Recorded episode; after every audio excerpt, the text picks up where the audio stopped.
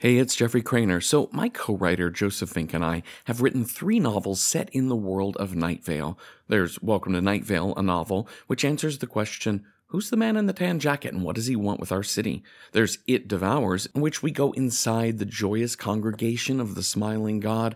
And the most recent novel is called The Faceless Old Woman Who Secretly Lives in Your Home, and it is about well, a faceless old woman who secretly lives in your home. This last one is our favorite book that we've written together. The ending is shocking, and the journey getting there is full of adventures, laughs, and horror.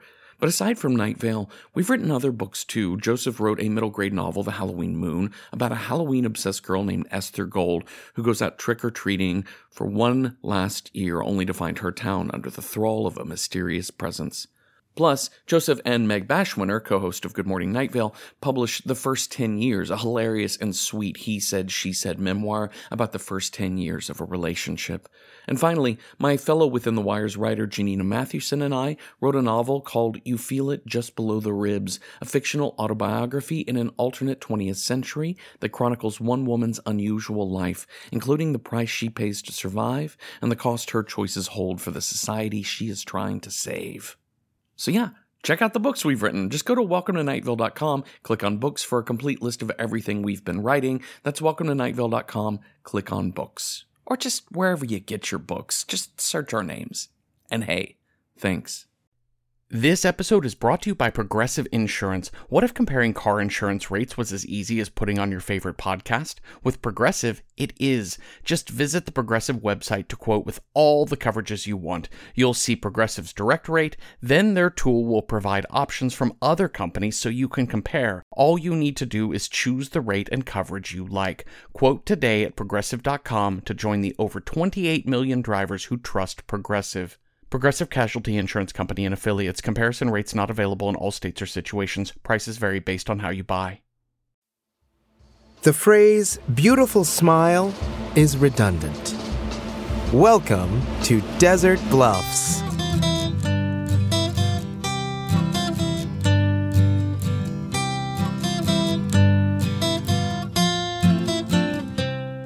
Hello, Desert Bluffs. It's Kevin.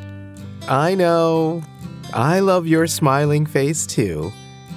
It's another sunny day in our second incarnation of Desert Bluffs, here in our vast other world. We're all pleased to be under a benevolent sun who never leaves us, even at night. Just always in a fixed point in the sky like a father, dedicated to watching every move his children make, burning hotter at every mistake and gently warming us with each moment of pure thought. It seems like only months since I arrived here with the dream of reestablishing my true home. This is a metaphorical dream, not literally the shared dream we all have each and every night, where we're standing in a reaped cornfield as birds zig and zag across a blood red sky recklessly turning and swirling in panicked fits until crunching into the rocky soil below, their wings bent and bodies broken. Every one of us in town has that dream every single night. What a true joy that we all share that unconscious narrative together. But I'm speaking here of my figurative dream the dream to rebuild Desert Bluffs, and oh, how beautiful it is to see that dream fulfilled. We have built homes, restaurants, a city hall, public bike shares, public knife shares, an amusement park, and even a church. My church, the Desert Bluffs Temple of Joy. As you know, I have written many texts on the smiling God through the years detailing my visions and the many holy messages of our destroyer. One day, we shall all be devoured, eradicated by the beast, swallowed and digested, our sinew peeled from bones like a barbecued rib, our skin bubbling away from the creature's digestive fluids, and ourselves completely purified. Also, please know that we added Wednesday night children's services starting this week, so bring those kiddos and let them know the good news. Everything in our new desert bluffs is perfect. And by starting my show with that statement, I'm certain I have solidified this perfection in perpetuity. Let's have a look now at the community calendar. This Thursday night, the Desert Bluffs Limestone Appreciation Society will get together in back of the Jewel Osco to look at a piece of limestone that Gerardo Diaz found under his own tongue. Gerardo will show any member of the society and their guests the limestone nugget, but he will not remove it from his mouth. So if you want to see it, you'll need to request a viewing by pinning Gerardo's arms behind his back and then prying open his jaw. Friday is, of course, the Smile Parade. As we do every Friday in Desert Bluffs, we will shut down all businesses and schools and come together on Pleasant Street, right in front of City Hall, that beautiful mound of mud we built last spring. And we will all stare deep into each other's eye sockets and smile. Smile so hard we weep, as loud dance music plays and we all stand still tears streaming down our cheeks and onto our teeth. See you there. And Sunday afternoon, the Desert Bluffs community players will be putting on Arthur Miller's classic play, Death of a Salesman, an immersive bit of theater where the audience gathers at the bedside of a gravely ill person who worked in sales. The crowd stands and watches the person until they die. I love this play. I was in it in high school. I played Happy. I told you earlier how much it's meant to me to have the town of Desert Bluffs back in my life. But really, it's the people more than the buildings who make it so wonderful. Like Grandma Josephine O'Toole, who used to live on the far edge of old Desert Bluffs. Josephine had a lot of demons. They lived with her and helped out around the house by eating light bulbs and giving strangers $10 bills. When Night Vale annexed our city, Josephine and her demons came to live here in the other world, and they're just as happy as ever. There's also Savannah Hernandez, who used to live in Red Mesa. She heard about our fledgling city from a low flying helicopter and thought it sounded like a great place to hide from U.S. tax collectors. So last year she moved to Desert Bluffs. And now she's married to Jesse Pritchard, and they've had four kids Agnes, age two, Armand, age four, and twins Yolanda and Leon, ages 14 and 17, respectively. Some people even came to Desert Bluffs as refugees of the Blood Space War, like Olin Hayward, Chantel James, and Krochk, a small but dense neutron orb from the Horsehead Nebula. I even know of one person, Ryan Nichols, who didn't know Desert Bluffs existed or how he got here. He told me he used to live in a place called Alabama. Alabama. Al, Alabama. Alabama. He was in his fraternity house at school, and when he walked out the front door, thinking he was going to go join his friends at a party, he walked straight into this desert and the door behind him was gone. Ryan's first few months here were tough. He missed his friends and family. But everyone here in Desert Bluffs convinced him that we were all his friends and family now. Just look at our smiles, we shouted as we surrounded him. That's the kind of warmth and kindness only a true small town can give. And of course, there is that new man. He came into town today. Who is he? What does he want from us? Why his perfect and beautiful smile? Why his perfect and beautiful teeth? Teeth like a Steinway. He says he is a theologist. Well, we have all been theologists at one point or another in our lives. But why now? Why here? And just what does he plan to do with all those religious textbooks in that house he's renting over by Little Rick's salad stand? Anyone can make a salad at Little Rick's. Anyone. Well, as far as this new citizen, my rhetorical questions are simple ones to answer.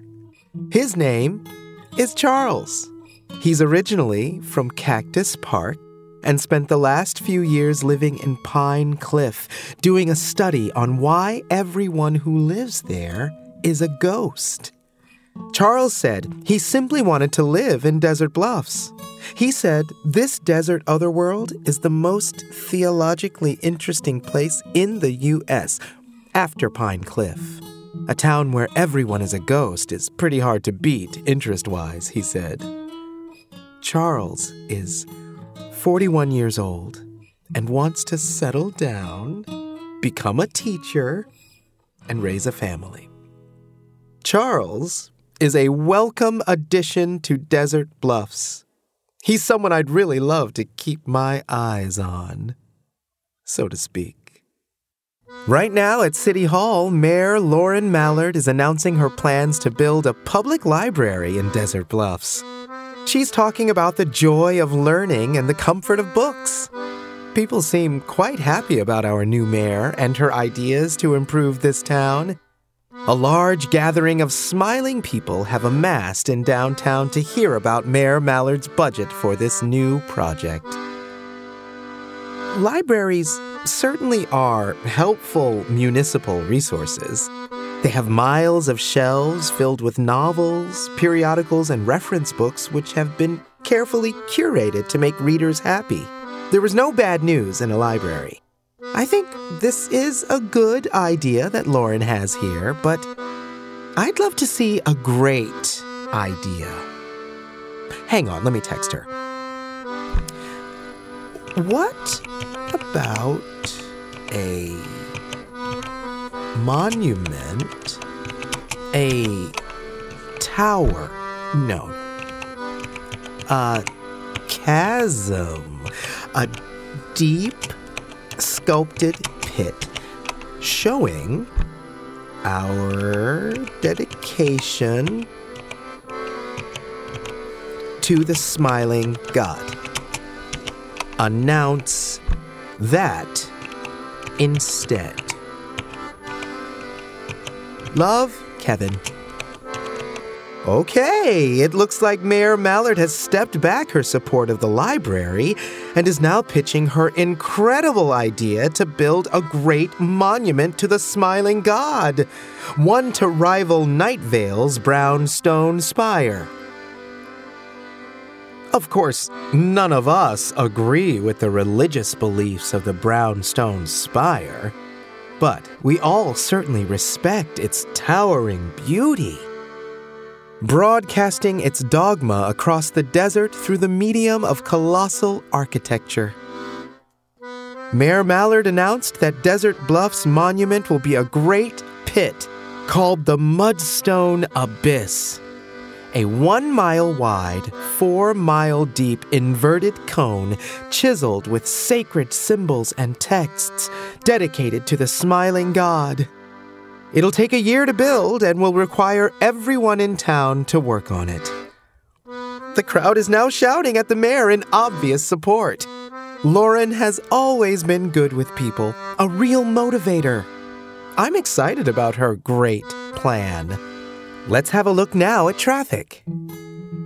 There's a single car, a maroon Honda CRV, one taillight out, driving along State Street. Inside is a man listening to his radio. He's new in town and he wants to hear all of the important news of his new home. Perhaps he even wants to hear my voice. A voice first heard earlier today when he arrived in town, and I was standing at the sign that says, You are entering Desert Bluffs, population all smiles. The man's name is Charles, and when he looked at me, he smiled.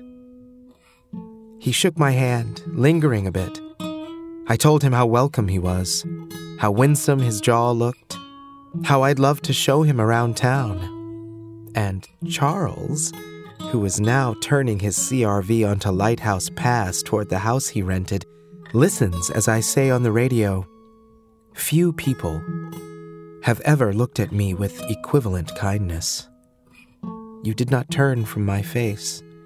You did not wince. You looked straight into me and knew I was the same as you. You saw me, Charles. Thank you. There's road work to fix a rip in space time along Havana Drive. So expect delays, Charles. You have my number. This has been Traffic. I'm getting word that people are unhappy somewhere in Desert Bluffs, and this makes me unhappy. I do not like being unhappy. That's not what this town is about. Apparently, the unhappy people are at City Hall, complaining to Mayor Mallard about her new plan to build the Mudstone Abyss. They're carrying signs which read, Separate church and state, and libraries, not forced labor. They can't be upset about the Mudstone Abyss. Perhaps they're upset about the mayor's lackluster delivery of such good news. Was she not smiling enough? Sometimes people don't smile enough when they bring good tidings, and that makes those tidings much less good. I will call the mayor now to help her clarify her message. In the meantime, let's have a look at the weather. Spoiler, it's going to be cloudless and sunny with no wind. But still,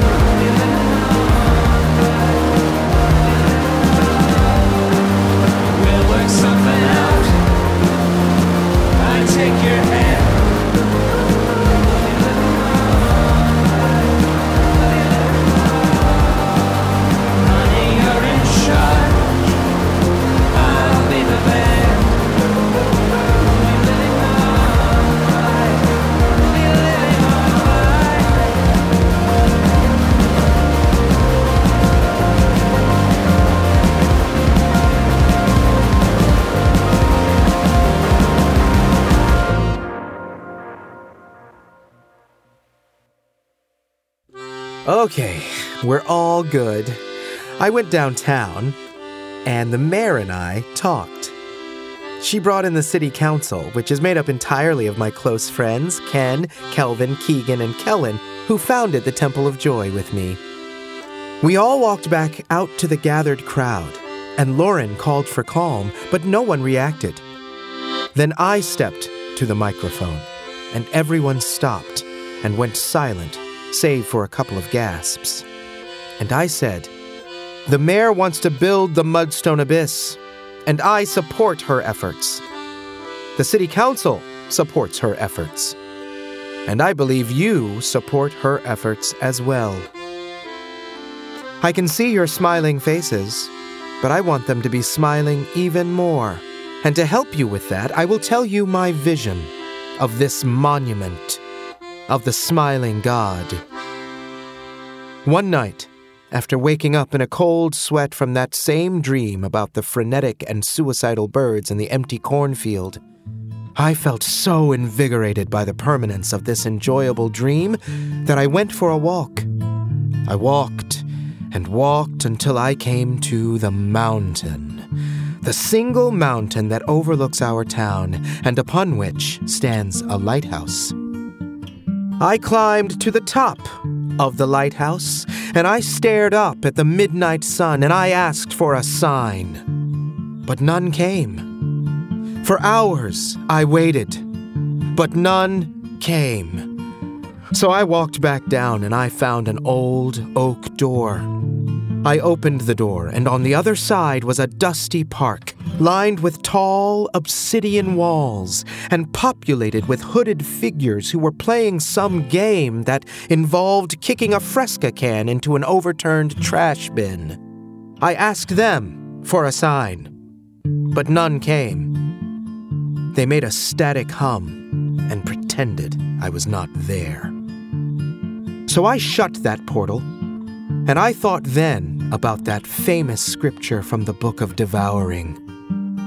When the smiling God closes a door, it opens a great hole in the earth. And so, I grabbed my smile knife, which I always keep in a case on my belt, and I began to dig. I scraped away mud and stone until I had no energy left, and I said, Please, give me a sign. And below me, the ground became translucent. I could see, for miles down, a great pit below me, and crawling up the sides of the pit was an enormous creature with thousands of legs, scuttling joyously in an upward spiral until it finally devoured me in one gulp. But rather than become pure in the holy maw of our smiling God, I found I was standing once again atop the lighthouse, atop the mountain, atop all of Desert Bluffs, and below, right here, next to our small but proud city hall, I could see a conical abyss of awesome size glowing with symbols of our God interlocking triangles and multi legged worms, and just the most detailed geometry carved into mudstone. And I knew that this great construction was not merely our future, but our conscience, our very soul. This mudstone abyss will be not a monument to a god, or a religion, or a church, but to our happiness itself. So I tell you now that we will build it, and we will build it together. And as I finished my speech, I could see dozens of grinning faces. Several of our friends from the Temple of Joy had come to hear the speech and to help out by holding down the protesters and pulling their lips back into full smiles. The city council immediately approved Mayor Mallard's plan. She's such a visionary and brilliant orator. Construction on the Mudstone Abyss begins at 7 a.m. tomorrow morning, so we'll see all of you there, bright and early. It was a joyous day, Desert Bluffs. A defining moment for our town. And to top it off, I got a call from Charles. He said he heard my speech today and was impressed with my homiletic skills. And also, he'd love to take me up on my offer to show him around town, and that maybe we could start with dinner. Well, I will let you know how that goes. But, as always, until next time, Desert Bluffs. Until next time.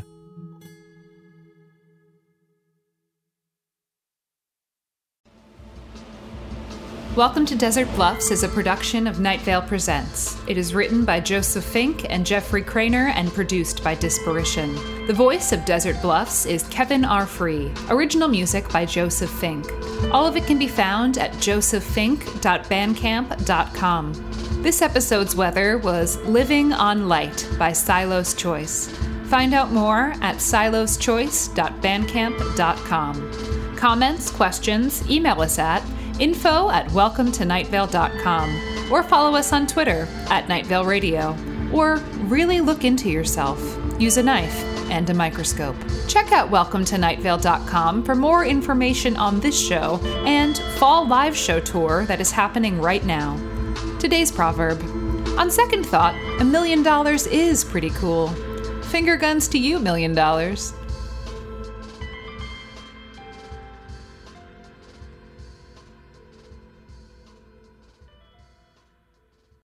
Hey y'all, it's Jeffrey Cranor. So I do another fiction podcast called Within the Wires, which are stories told through the guise of found audio. Each season is a separate tale. You want a prison escape told through relaxation tapes? That's season one. Want a love story that unfurls through voice messages only? Season five. How about the revelations of an unexplained death told through a series of museum audio guides? Season two. There are seven seasons of Within the Wires for you to binge right now, each only 10 episodes long. So go get Within the Wires wherever you get your podcasts.